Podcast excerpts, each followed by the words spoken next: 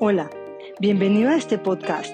A continuación vas a escuchar un mensaje con tips que te ayudarán a vivir de manera práctica la vida que Dios quiere que disfrutes.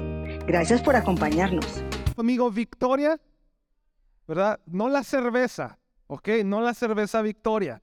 No, no, no, eso no. Di conmigo, levanta tu mano derecha y di conmigo, victoria. Ahora, cuando hablamos de tener victoria, por lo regular muchas cosas vienen a tu mente. Y a veces son cosas que pueden parecer un poquito irreales. Eh, cosas que parece que nunca van a llegar. Y cuando hablamos acerca de victoria, parece más bien una lista de deseos que una meta a cual llegar. Y a veces escuchamos canciones como la que acabamos de cantar, que nos invitan y nos dicen que tendremos victoria. Pero tal vez me puedes decir en algún momento, pastor, si yo escucho y canto que vamos a tener victoria, pero te voy a decir algo bien honesto, no me siento tan victorioso. No me siento como que realmente tengo la victoria. ¿Sabes? Apenas enterramos a alguien a quien amaba hace pocos meses y no me siento victorioso. Me puedes decir, ¿sabes qué, pastor? Perdí mi negocio y no, no, no me siento muy victorioso. No me siento como que realmente esa victoria es mía. O puedes decir, ¿sabes qué, pastor? Te perdí una cantidad de dinero. Y cuando uno pierde dinero, lo menos que te sientes es victorioso, ¿verdad? Cuando pierdes o, o haces una mala inversión, Una, una mala, un mal movimiento, una mala decisión, uno dice, híjole, como que no me siento tan, tan victorioso, y luego tú me estás hablando de victoria y yo no siento que estoy ahí en medio de la victoria. O a lo mejor me dices, me estás hablando de victoria y yo me siento más solo que nunca. Me siento muy solo en este tiempo. Y tú me hablas de victoria. Así que eso es lo que vamos a hablar el día de hoy. ¿Qué significa vivir en victoria? ¿Qué significa vivir en victoria? Y vamos a hablar acerca de la muerte y también la resurrección de nuestro Señor Jesucristo e intentar aprender algo de las últimas veinticuatro horas que Jesús estuvo aquí en la tierra, ¿ok? Vamos a, a ver esto. Y quiero invitarte a que abras tu Biblia en Hebreos capítulo doce, Hebreos capítulo doce, versículo uno y dos. Y vamos a, a poner nuestra atención por acá. Eh, dice, por lo tanto, ya que estamos rodeados por una enorme multitud de testigos de la vida de fe, quitémonos todo peso que nos impide correr, especialmente el pecado que tan fácilmente nos hace tropezar, y corramos con perseverancia la carrera que Dios ha puesto por delante. Quiero que diga conmigo, y corramos con perseverancia la carrera. Versículo dos dice, esto lo hacemos al fijar la mirada en Jesús, el campeón que inicia y perfecciona nuestra fe. Debido al gozo que le esperaba, Jesús soportó la cruz sin importarle la vergüenza que, está, estaba repre, que esta representaba. Ahora está sentado en lugar de honor junto al trono de Dios. Inclina ahí tu rostro. Padre, te damos gracias por tu amor, gracias por tu misericordia, gracias porque estás en medio nuestro hoy. Habla a nuestros corazones en el nombre de Jesús. Amén, amén. Me encanta la última parte de, y quiero que nos enfoquemos en las últimas palabras del apóstol cuando dice, y corramos con perseverancia la carrera que Dios ha puesto por delante. Y esto lo hacemos al fijar la mirada en Jesús, el campeón que inicia y perfecciona nuestra fe. El versículo, en estos versos, el apóstol Pablo nos dice que hay una carrera que todos estamos corriendo. Hay una victoria que todos queremos obtener. Hay algo, esa victoria, esa vida exitosa, hay algo y se puede ver muy diferente para cada uno de nosotros. Pero el verso dos nos explica y nos dice que mires la enseñanza que Jesús nos dio. Y, y me encanta esto porque la vida de Jesús es relevante para cada decisión en tu vida. Lo voy a decir otra vez. La vida de Jesús tiene que ver con cada decisión que tú tomes en tu vida. Y si tú quieres vivir en victoria, de victoria en victoria, como dice la Biblia precisamente, tienes que ser reflejo de la vida de Jesús. De hecho, nunca podemos llegar a nuestro propósito si nuestro camino no está sostenido por Jesús. Nunca podré cumplir mi propósito si mi camino no está sostenido por Jesús. Entonces, esto quiere decir que Jesús es relevante en cada cosa que hagamos. Jesús es relevante en cada cosa que hagamos. Y es importante para nosotros no olvidar esto. Porque por lo regular, cuando pensamos en la vida de Jesús, pensamos en que Él fue Dios. Y a lo mejor tú me dices, sí, pastor, pero es que Él lo pudo hacer porque Él fue Dios. No se te olvide esto. Jesús fue cien por ciento hombre y cien por ciento Dios. Lo vuelvo a decir. Jesús fue cien por ciento hombre y cien por ciento Dios. Y quiero que te enfoques cuando a, veamos a Jesús en estos capítulos, en estos versículos, que Él también sintió igual que tú. Ahora, te acabo de decir que la vida de Jesús es relevante para cada cosa importante en tu vida. No importa cuál sea, si es importante para ti y tú involucras a Jesús, vas a tener victoria. Y ahorita vamos a explicar esto. Lo que Hebreos nos dice es, imiten a Jesús como Él se comportó a la hora de llegar a una meta. Imita el carácter, imita cómo Él habló, cómo Él reaccionó ante situaciones, cómo Él tomó decisiones en su parte humana para que te vaya a ti bien en tu parte humana. ¿Tiene eso sentido para alguien? En otras palabras, nos dice, si quieres llegar a la victoria, hay una carrera frente de ti, es importantísimo que imites el comportamiento de Jesús. Ahora vamos a ver a Jesús como clave de esta historia. Es un ser humano que está estresado, que está fuera de sí mismo, que está a punto de llegar a una crisis y él está en un lugar que se llama Getsemaní. Ahora, te acabo de decir que Jesús fue cien por ciento ¿qué? Hombre y cien por ciento Dios. Otra vez, Jesús fue cien por ciento hombre y cien por ciento Dios. Ahora, al ser cien por ciento Dios, Jesús sabía que Él iba a ir a la cruz. ¿Estamos todos de acuerdo con eso? Era cien por ciento Dios. Dios todo lo sabe. Dios todo lo conoce. Dios no vive el tiempo como tú y yo lo vemos de manera lineal. Dios ve toda la foto completa, si así lo podemos decir. Para Dios no hay tiempo, no hay pasado, no hay presente, no hay futuro. Para Dios, Él mismo es el tiempo y el espacio. Entonces, al ser cien por ciento Dios, Él sabía lo que había enfrente y por venir. Porque de hecho está profetizado quinientos, seiscientos, ochocientos años antes de que Jesús naciera en el Antiguo Testamento que Él iba a morir de una manera uh, uh, violenta por nuestros pecados como redención. Y eso es importante. Entonces, Él fue cien por ciento Dios, lo conocía todo y fue cien por ciento hombre. Y esto quiere decir que sintió. Y acá está en el Getsemaní. Sabiendo que Él va a morir, sabiendo que Él va a pasar algo doloroso físicamente, Jesús dice lo siguiente, Mateo veintiséis, treinta y ocho. Les dijo, este es Jesús hablando, Mateo veintiséis, treinta y ocho. Mi alma está destrozada de tanta tristeza hasta el punto de la muerte. Quédense aquí y velen conmigo. Mira, es un Jesús humano que sabe que va a pasar por mucho dolor diciéndole a sus amigos, mi alma está tan triste que siento que me muero en este momento. Ahora, ese es un Jesús que no está haciendo un drama como muchos de nosotros a veces hacemos, ¿eh?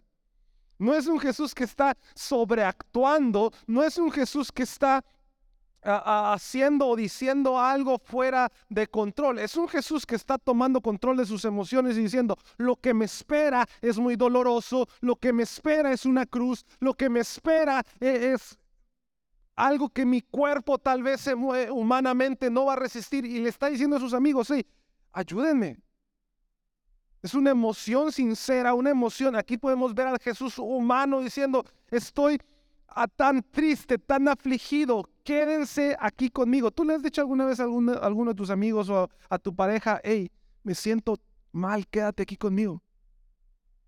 ¿Verdad? Quédate aquí conmigo. Quédate, oye, a lo mejor no puedes hacer nada, pero el solo hecho que estés aquí conmigo ya, ya me aliviana el barco, ¿verdad? Porque te sientes tan mal físicamente. Eso es lo que le estaba pasando a Jesús.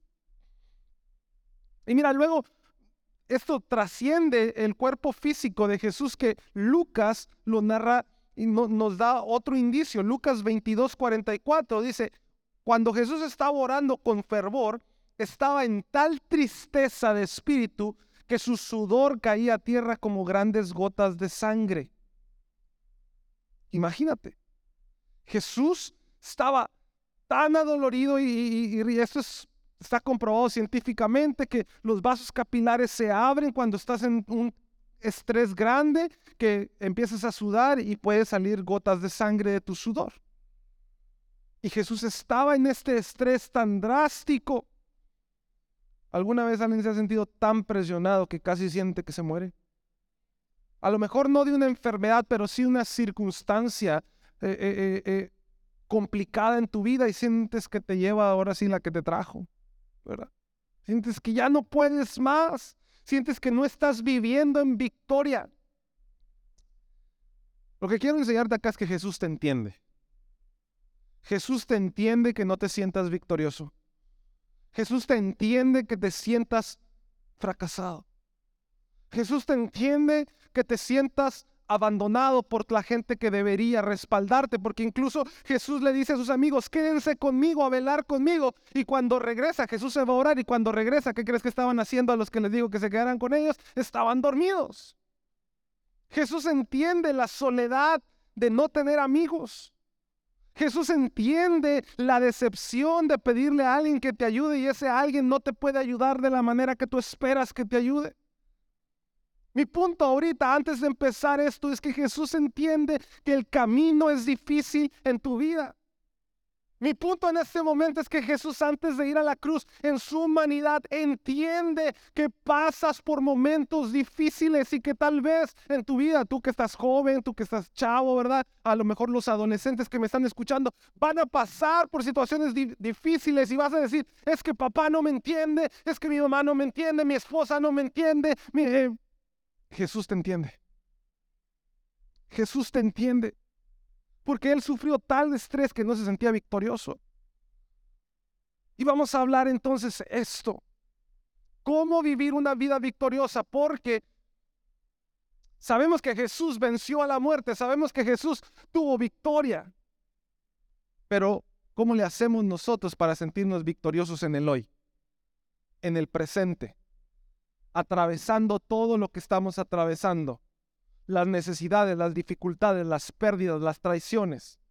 Y quiero darte tres principios, por lo menos, para ayudarnos en este domingo de resurrección a vivir una vida victoriosa en el presente, sabiendo que ya hay una victoria en el futuro.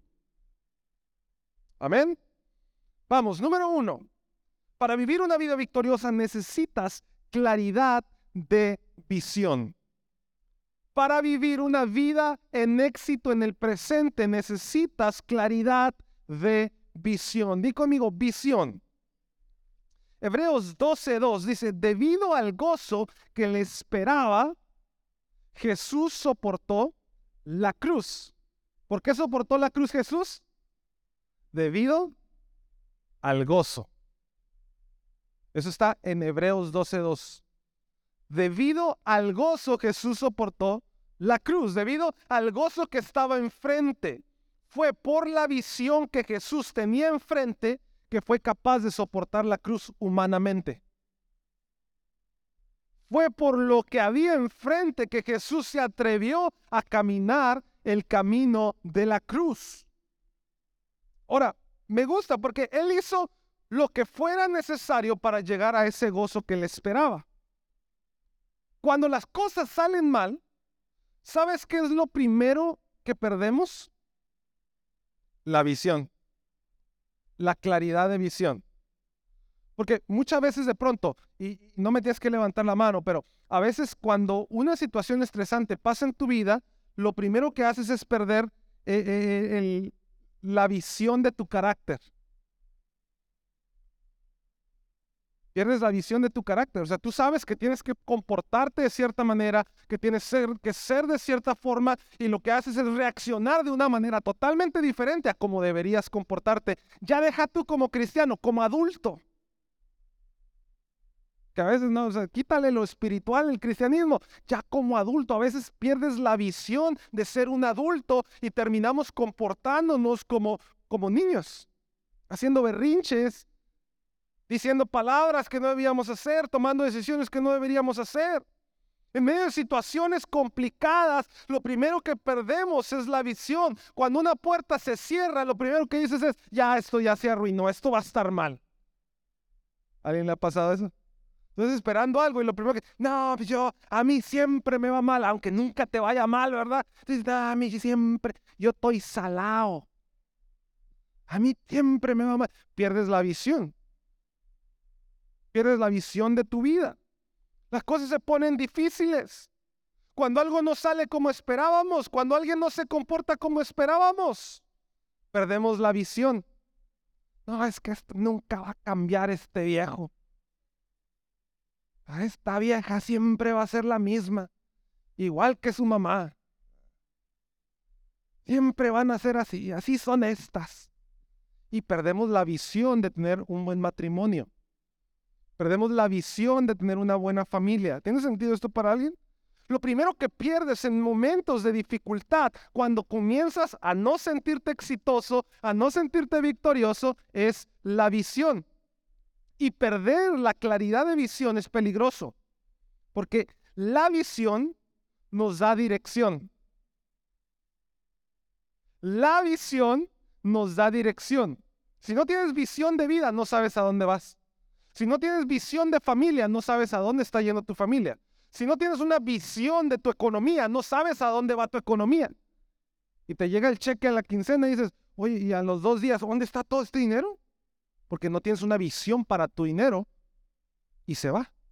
No hay claridad de visión. Cuando no tienes una claridad de visión, no tienes dirección. Y cuando no tienes dirección, esto me encanta, no tienes resistencia. Cuando no tienes una visión, no tienes dirección. Y cuando no tienes dirección, no tienes resistencia. No resistes nada.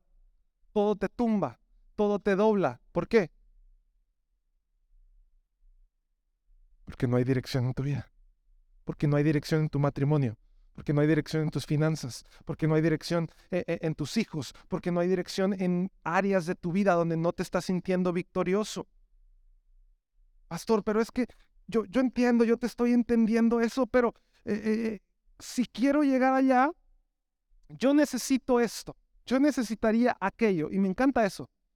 Porque en momentos de dificultad, cuando perdemos la visión, lo primero que hacemos es poner pretextos, que nosotros no somos, que nosotros no tenemos ciertas cosas, que nosotros no tenemos tal educación, que nosotros no nos vemos así o no nos vemos así.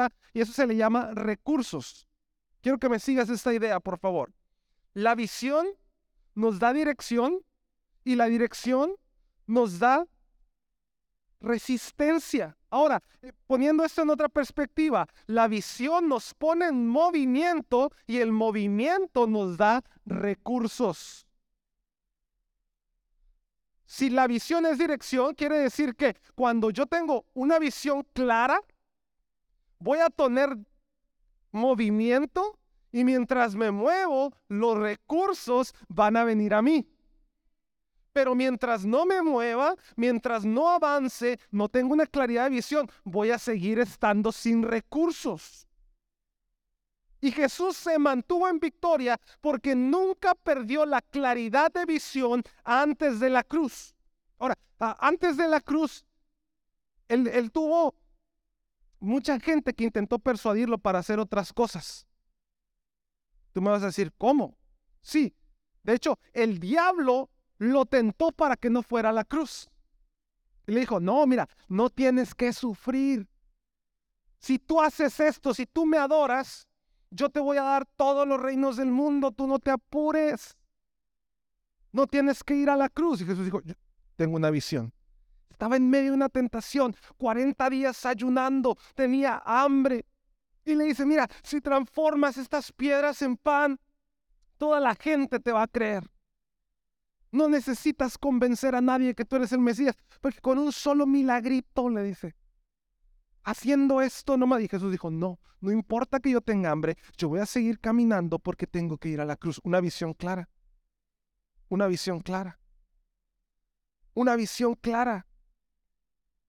Si estás pasando por tiempo difícil, si estás en medio de dificultades, lo que te va a mantener avanzando es la claridad de visión. Lo que te va a empujar y te va a dar rumbo, te va a dar dirección, es la claridad de visión. Ahora me vas a decir, pero pastor, es que, pues sí, o sea, yo sé que tengo que llegar allá, yo sé que tengo que llegar a tener un buen matrimonio, yo sé que tengo que tener unas finanzas sanas, yo sé que tengo que tener una familia unida, yo sé que tengo, ponle nombre a la victoria, a tu victoria, en medio de cualquier situación, yo sé, pero se ve lejos, se ve, y esa es una realidad. A veces no nos sentimos victoriosos en el hoy, en el día a día, y esto es lo que te quiero enseñar. La claridad de visión nos ayuda a entender que las grandes victorias se hacen con pequeñas victorias.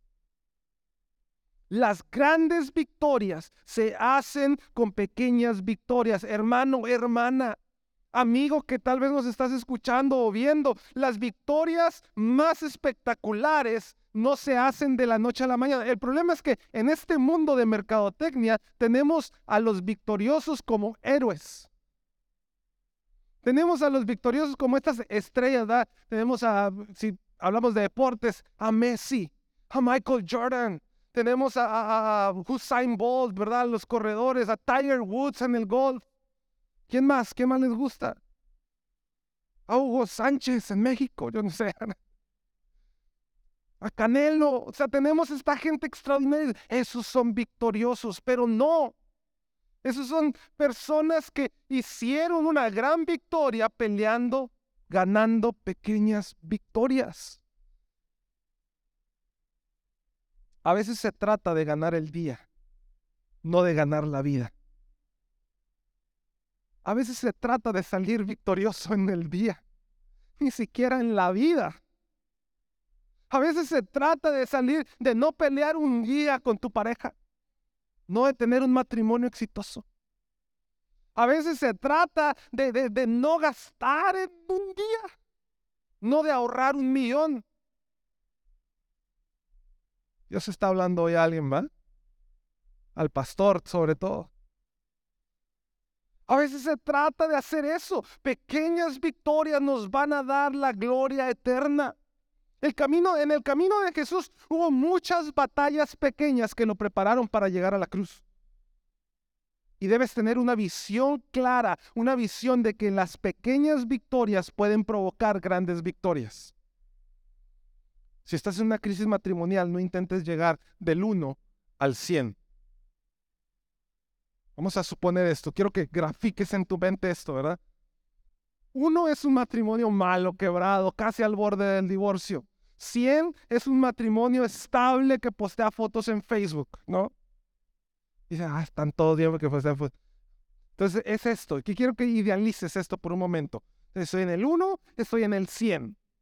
Y a veces queremos nosotros del cinco ya estar en el cien.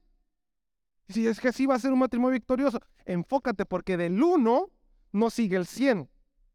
¿Qué sigue del uno? dos y del dos, tres y del tres, cuatro y del cuatro, cinco. Y todavía te faltan noventa y cinco para llegar al cien. Pero del uno al cinco ya es una gran victoria. El problema es que muchos de nosotros, por falta de claridad de visión, no estamos aprendiendo a celebrar las pequeñas victorias que sí nos están llevando a avanzar, que sí están cambiando tu vida. Pastor, es que no puedo dejar el vicio. Bueno, a lo mejor ya no son veinte cervezas, a lo mejor ahora son diez. A lo mejor ya antes era una botella de tequila en una noche, a lo mejor ahora ya es una botella en un mes. Para mí es victoria. Y tú tienes que aprender, es que no puedo dejar el alcoholismo, es que no puedo dejar esto. No es del uno al cien. Es la claridad de Jesús. Mira, Jesús estuvo, su vida estuvo llena de batallas, de batallas. Pero él estuvo con una visión clara, enfocado en su visión. Mira, cuando Jesús estuvo siendo falsamente acusado, la Biblia nos narra eso, nos da una descripción muy gráfica de todo lo que le pasó a Jesús. Dice que llegaron y lo acusaron falsamente, y Jesús, ¿sabes qué hizo? Se quedó callado. Y luego dice otro que llegaban y le pegaban en la cara. Está narrado en los evangelios. ¿Y sabes qué hizo Jesús? Se quedó callado. Le jalaban la barba y se la arrancaban, dice la Biblia, le arrancaban la barba, jalones. ¿Sabes qué hizo Jesús? Se quedó callado. Ahora, hay muchos estudiosos de la Biblia, muchos teólogos dicen que esto era porque él sabía que todo esto era necesario, y sí, pero yo creo algo. Yo creo que Jesús estaba tan concentrado en su misión que no dejó que nada lo distrajera. ¿No, no te has puesto de pronto... A nosotros nos pasa, ¿verdad? A mí me pasa cuando estoy viendo sobre todo box, ¿no? Este, me clavo. Entonces, creo que es el único deporte donde me pasa eso. Me, me, me voy. Entonces estoy ahí, le pongo atención al movimiento, le pongo... Y a veces mi esposa me dice, oye, oye, Josué, yo no la oigo. Y estoy ahí clavado. Oye, esto y esto y lo otro. Y estoy ahí enfocado en aquel, ¿verdad? Estoy ahí, oye, me hablan cuatro o cinco veces, llega la Nati, papi, que quién sabe qué, yo, sí, sí, sí, le doy la cartera, no, sí, sí, toma. O sea, uno, uno está, ¿alguien le ha pasado eso alguna vez? Uno está enfocado en eso que no hay tiempo de, de contestarle a lo que está pasando alrededor. Yo creo que Jesús estaba haciendo eso. Estaba tan enfocado en su misión que no tenía tiempo de contestar. Cuando tú estás enfocado y tienes claridad de visión, cuando estás concentrado en tu visión hacia la victoria, no tienes que hablar siempre, no tienes que defenderte siempre, no tienes que comentar y responder cada crítica, no tienes que defenderte de cada acusación, no tienes que seguir cada oportunidad.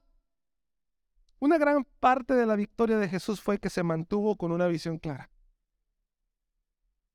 Y vivió una vida victoriosa porque iba hacia la victoria. Con pequeñas victorias construyó una gran victoria para nosotros. Pero tú necesitas construir pequeñas victorias también en tu vida hoy. Número dos, pureza de corazón. Pureza de corazón. Jesús mantuvo una visión clara, pero se mantuvo con un corazón puro. Y ahorita te voy a explicar lo que eso significa. Esto significa que el perdón nos lleva a una libertad.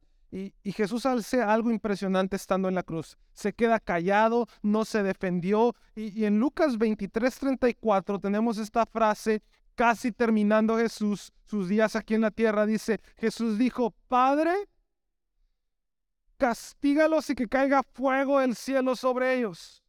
¿No, verdad? ¿Lo lee conmigo fuerte? Jesús dijo, Padre, perdónalos porque no saben lo que hacen. Mira, si, si vemos la historia y si nos perdemos un poco de que Jesús era cien por ciento, dígalo conmigo, era cien por ciento hombre y cien por ciento. A veces nos perdemos estos detalles en la historia y pensamos que él solamente era cien por ciento Dios. Y, y decimos, bueno, es que si yo fuera Dios también me hubiera perdonado rápido. Es que si yo fuera Dios también... pues estaba ahí, yo ya sabía que iba a ir para el cielo y mi Padre me iba a glorificar y todo eso. Yo también hubiera hecho algo así, pero no debemos mirarlo desde esa perspectiva. Jesús entendía algo importante que a veces tú y yo nos olvidamos en medio de situaciones difíciles. Y es que mientras más tiempo pases en tu corazón sin perdonar, más rápido crecen las raíces de amargura. Mientras más tiempo pase tu corazón sin perdonar, más tiempo crecen, más rápido crecen las raíces de amargura en ti. Y eso es, y, y quiero que escuches otra vez, la raíz de amargura, cuando tú no perdonas, crece en ti, no en la otra persona. Y Jesús entendía esto. A Jesús le escupieron, le arrancaron la barba y él dijo, Padre, perdónalos porque no saben lo que hacen. Ellos lo van a hacer mejor, ellos lo van a entender después. Pero no era solo por ellos. Era por él. Porque Jesús sabía que estaba en la cruz del Calvario y dijo, yo no me voy a ir con eso en mi corazón. Ellos me están maltratando, ellos me están escupiendo, me están criticando, me están acusando falsamente. Yo no me voy a quedar con eso en mi corazón. Padre, tú perdónalos. Un corazón puro. Un corazón puro. Porque el perdón no se trata de la otra persona, sino se trata de ti. Tú no perdonas para la otra persona. Tú perdonas para tú estar libre. El perdón es igual a la libertad. Tú no perdonas para que la otra persona no sienta culpa. Tú perdonas para que tú no te amargues. Tú no perdonas, no das perdón para que la otra persona viva sin remordimiento. Tú perdonas para que tú puedas dormir bien a gusto en la noche. Para que tú tengas una vida de bienestar. Ese es el perdón. Perdón no se trata del otro que le vaya, o queremos que le vaya bien. Ese es el final del perdón, lo hablamos la vez pasada. Pero se trata más de ti, hermano, hermana. Se trata más de nosotros en primera persona. El ejemplo de Jesús en su camino hacia la cruz nos enseña entonces la importancia de la pureza del corazón. Hay un teólogo, filósofo y teólogo cristiano que enfatizó la importancia de que los cristianos tenemos que volvernos contemporáneos de Cristo a través de la imitación. O sea, imita todo lo que Él hizo. Haz todo lo que Él hizo. Cuando Jesús fue maltratado y crucificado, en lugar de responder con ira y resentimiento, pidió perdón para ellos, para los que lo estaban crucificando. Perdónalos porque no saben. Esa actitud de perdón y compasión hacia los demás, incluso en momentos difíciles, es la que nos va a mantener en una vida de victoria en el presente. ¿Cómo está tu corazón hoy? De pronto no nos sentimos victoriosos por situaciones que han pasado con otras personas, pero hoy es tiempo de que tú te sientas victorioso. Suéltalos. Señor, yo los perdono, yo la perdono, yo los perdono. Porque yo quiero sentirme victorioso.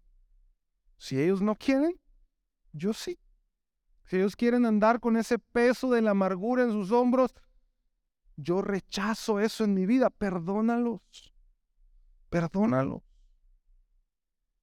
Por eso Hebreos doce dos dice, debido al gozo que había enfrente, Jesús soportó la cruz. Y hay una frase que dice, sin importarle la vergüenza que ésta representaba. Sin importarle la vergüenza que ésta representaba. Nota esto, dice, sin importarle la vergüenza que esto representaba. Hay que ignorar voluntariamente algunas vergüenzas. Jesús ignoró la vergüenza de la cruz. ¿Te acuerdas que te conté la semana pasada lo que significaba la cruz antes de que Jesús muriera? No era esperanza como hoy, no era que la trajéramos colgada y dijéramos qué bonita la cruz del Calvario, porque hay esperanza. No, ¿te acuerdas lo que era, verdad? Dice, Jesús lo ignoró. Hay críticas que tienes que ignorar. Hay chismes que tienes que ignorar. Hay inconformidades que tienes que ignorar, porque las cosas no se ignoran solas. Las cosas están picándote para llamar tu atención y contaminar tu corazón. Las cosas, los chismes, las críticas, los dimes y diretes, las incongruencias, todo eso está queriendo llamar tu atención para cargar tu corazón, pero tú dices que yo lo ignoro. Perdónalos porque no saben lo que hacen. No, que eso que... Perdónalos porque no saben lo que hacen. Per- te critican. Perdónalos porque ni saben lo que hacen, ni me conocen. Perdónalos porque no saben lo que hacen. Vamos a mantener limpios nuestros corazones y vamos a empezar a sentirnos victoriosos. ¿Alguien puede decir amén a eso? Podemos lograrlo. Debemos pelear por un corazón limpio. ¿Y cómo peleamos por un corazón limpio? Ignorando las vergüenzas. Así se pelea por un corazón limpio. Pastor, pero ¿cómo mantengo mi corazón puro? Ignore. Ignore a la comadre cuando anda de chismosa, al compadre cuando anda de chismoso, porque también los compadres somos chismosos. Ah, no nomás las comadres, también los compadres. Ignórelos. Pastor, pero dejo de ser su amigo. No, ignórelos, dije. No es lo mismo dejar de ser sus amigos e ignorarlos. Porque a veces estás tan cargado. Yo a veces le digo a, a nuestros líderes, no se conviertan en el bote de basura de alguien más. Que se, algunas personas andan tan cargadas porque no ignoraron, ojo acá, póngame atención, porque usted tiene que luchar por su corazón puro. El pastor no va a luchar por la pureza de su corazón, el pastor le va a enseñar cómo usted debe luchar. Y hay personas que no han ignorado y andan cargadas de chismes, andan cargadas de, de inconformidades, andan cargadas de, de vergüenzas, andan cargadas de críticas, andan cargadas de mentiras y ya no pueden más. Y has comido tanto a veces que estás tan lleno que si te mueves poquito, vomitas. ¿Sí? ¿Se ha comido usted alguna vez así? Así que ya ni puede moverse y, y, y, y llega hasta vomitar de tanto que comió, ¿verdad? Porque algo, no que le cayó mal, es que comió demasiado, está tan cargado su estómago que ya no puede. A veces los niños hacen eso, ¿verdad? Con los dulces. Tengo historias de eso con mi hija. Y hay personas que están así, que no han ignorado las vergüenzas y te ven a ti libre, te ven a ti contento porque viniste el domingo de resurrección y lo primero que hacen es, a ver, te vomitan encima. Te vomitan sus vergüenzas, te vomitan sus críticas, sus inconformidades y ahí estás tú, haciéndole al héroe, ay sí, véngase para acá y, y te llenas tú de su vómito. Lucha por la pureza de tu corazón. Ignora esas cosas. Eso es duro lo que estoy diciendo. Pero luego andas con una vida no sintiéndote victorioso en el hoy. Aquí, ahora. Es donde yo quiero que tú te sientas victorioso, que tú prosperes en tu vida hoy. Pastor, pero necesito eso. Sí, necesitamos muchas cosas, pero eso necesitar no quiere decir que no nos vamos a sentir victoriosos hoy. Mira, las peleas que Jesús vivió en sus últimas veinticuatro horas de vida. Quiero darte esta lista. Nada más en las últimas veinticuatro horas. Aquí está esta lista. Últimas veinticuatro horas de vida de Jesús. ¿Listo? Falta de apoyo de sus amigos. Sus amigos lo dejaron solo. ¿Ok? Traición de un colega. El Judas. Lo traicionó, lo vendió. Menos de veinticuatro horas. El Pedro lo niega. Lo negó. Imagínate, uno de los amigos más cercanos lo dejó morir, decimos en Juárez. Cambio de opinión de las personas. Un día estaban, ese día estaban gritando, Hosanna, Hosanna, por eso celebramos los domingos de palmas, ¿verdad? Hosanna en las alturas, bendito el que viene, en el nombre de Jehová. Y en las días después están gritando, crucifíquenlo, así, mátenlo. La gente cambió. Hostilidad de un pueblo, el pueblo lo quería muerto. Se enfrentó a un sistema judicial corrupto. O sea, lo llevaron a un juicio con mentiras, juicio corrupto. Lo humillaron y lo expusieron públicamente. Tuvo agonía física, o sea, le dolió el cuerpo, estaba cansado. Su cuerpo le falló. Empezó a fallarle el cuerpo. Nada más en veinticuatro horas. Me faltó ahí ponerle, no durmió. No durmió. Lo pusieron en una categoría que no le correspondía. Lo pusieron con ladrones. Cuando él no había robado nunca nada. Uy, qué feo eso, ¿eh? Que te pongan en una categoría que tú no vas. Que te categoricen como algo que tú no eres. Y puse esto al último porque me llamó mucho la atención. Su madre lo vio en el peor momento de su vida. No hay nada más feo que tu mamá te vea en el momento más bajo de tu vida. Que yo creo que todos dijimos, mamá, yo te voy a comprar un refri. Mamá, yo te voy a comprar una casa. Mamá, yo te voy a comprar esto, ¿verdad? Mamá, yo voy a hacer esto por ti cuando uno está niño, ¿no? O fui el único que hizo eso que todavía no lo cumple. ya, ya la llevo a comer, aunque sea. Y pago yo. Pero imagínate que tu mamá te vea en el momento más oscuro de tu vida, desnudo, ensangrentado.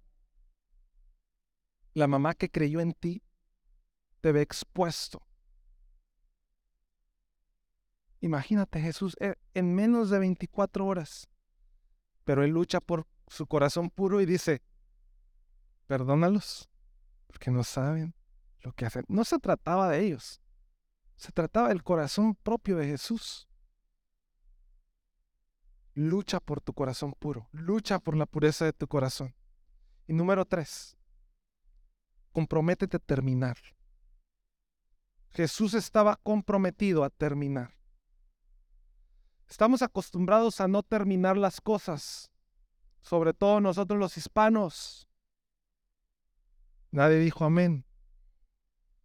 ¿Cuántos empiezan a limpiar una cosa en la casa y la dejan a medias por irse a limpiar otra? ¿Verdad? Es nuestra... Porque es, así somos, estamos acostumbrados a no terminar cosas. ¿Cuántos agarran una botella de agua y la dejan a la mitad? Y luego la ponen ahí y luego van y agarran otra. O una coca. Se nos olvida, vaya, y la dejamos. No la acabamos, porque es nuestra naturaleza. Pero yendo un poquito más. Hay muchos jóvenes que entran en un trabajo y ahí nomás lo dejan y dejan de ir. No, no, no, lo, no llegan y dicen, oye, ya no voy a venir. Mucha gente que no, no ha cerrado relaciones, no ha dicho, oye, ¿sabes qué? Ya, ya no puedo estar aquí contigo, me estás lastimando. Y simplemente se desaparecen. Aquí este, hay un término que me puso el editor y me puso, hacen ghosting. ¿Verdad? ¿Qué es el ghosting? Te desapareces. Es algo que usan la, los chavitos ahora, ¿verdad? Es un término que usan los chavos hoy. Hacen ghosting. Es cuando una persona no le gusta algo y no quiere cortar esa relación o esa amistad. Simplemente le dejan de contestar mensajes, lo ignoran en las redes, ya no le abren los mensajes, le mandan mensaje y ya no contesta. Muchos de ustedes me hacen ghosting a mí como pastor, ¿eh? Les mando mensaje y no me contestan. Me ghostean. Pero Jesús no fue así. Él estuvo dispuesto a terminar su misión. En la Biblia vemos algo, que siempre antes de cada victoria, siempre antes de cada victoria, la batalla arrecia o la dificultad aumenta. Los ataques siempre vienen antes o después de una victoria. El rey David ganó una gran batalla contra los amonitas y después cometió una falla moral. El profeta Elías tuvo una gran victoria con los profetas de Baal y momentos después se sumió en una cueva escondido con depresión. Jonás predicó y salvó una ciudad de la destrucción, pero en el siguiente capítulo está teniendo pensamientos suicidas, queriendo quitarse la vida. Jesús también enfrentó una lucha antes de ir a la cruz en el Getsemaní. Y se narra en las tentaciones de Jesús. Y eso ocurrió antes de una de las más grandes victorias, la cruz. Pero quiero que notes esto. Después de las tres tentaciones, mira lo que sucede. Lucas cuatro trece, ya con eso estoy terminando. Lucas cuatro trece. Dice, cuando el diablo terminó de tentar a Jesús. Quiero que lo leas. Léelo otra vez. ¿Habías notado eso? O sea, el diablo tentó a Jesús. Y uno dice, ya lo venció. Jesús venció al diablo. ¿Qué hizo el diablo?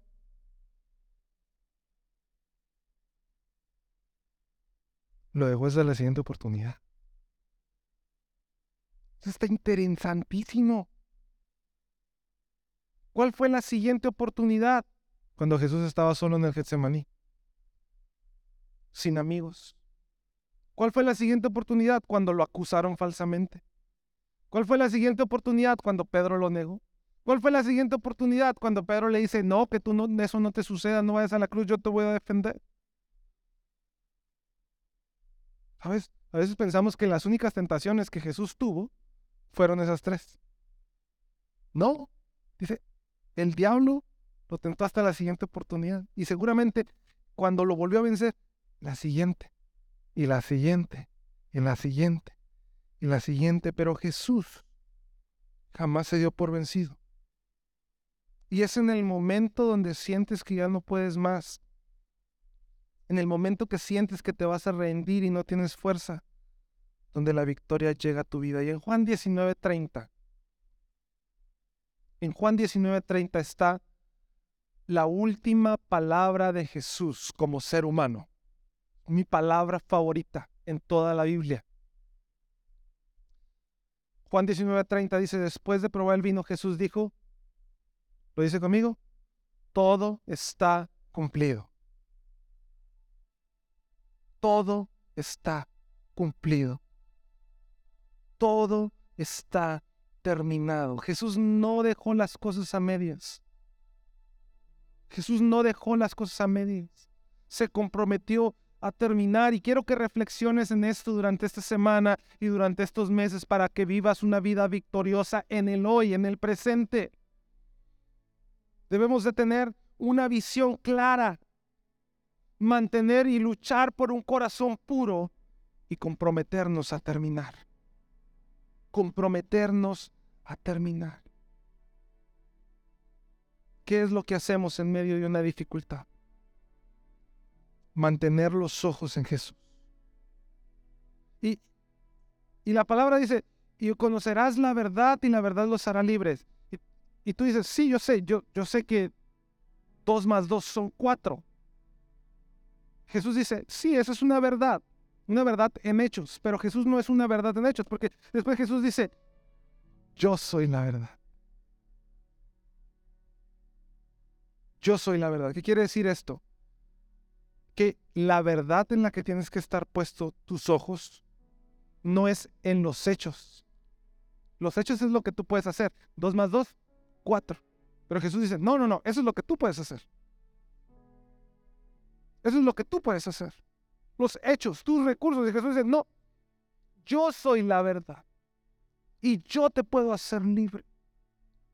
Yo te puedo hacer libre.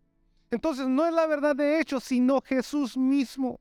Lo que está diciendo Jesús es, y me van a conocer a mí y yo los voy a hacer libres. Jesús es la verdad que te va a dar la victoria y debes enfocarte en imitar su carácter como ser humano. ¿Me estás escuchando? Tienes que enfocarte en decir, ¿qué haría Jesús en esa situación? Aunque parezca una pregunta de niños. ¿Cómo respondería Jesús? ¿Cómo gastaría el dinero Jesús? ¿Cómo trataría Jesús a su esposa? ¿Cómo trataría Jesús a sus hijos? Es difícil lo que te estoy diciendo. Muy difícil. Que parece muy sencillo, es muy difícil. Pero eso te va a mantener enfocado. Y Jesús, yo los voy a hacer libres. Entonces podemos decir esto. La victoria es una realidad presente a la que accedemos imitando a Jesús humano. ¿Tiene sentido? La victoria es una realidad hoy, presente, que la obtengo imitando al Jesús humano. Cuando hablamos de vivir en victoria, entonces podemos pensar que es una meta inalcanzable, pero no, no es así.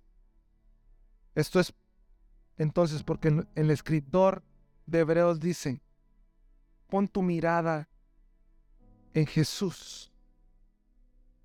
Y la versión Reina Valera, la versión más antigua, dice, puestos los ojos en Jesús, el autor y consumador de la fe. ¿Qué quiere decir esto? Que Jesús, cuando tú viniste a Jesús, Él inició algo en ti. Dice, Él es el autor, Él inició en ti, pero también Él es el que lo va a terminar. El consumador. Él es quien empezó y terminará la buena obra en ti y la va a terminar. Ponte de pie. Gracias por quedarte hasta el final. Estaremos orando para que Dios continúe bendiciendo tu vida. No olvides seguirnos en nuestras redes sociales como Josué Mar Oficial. Hasta la próxima semana.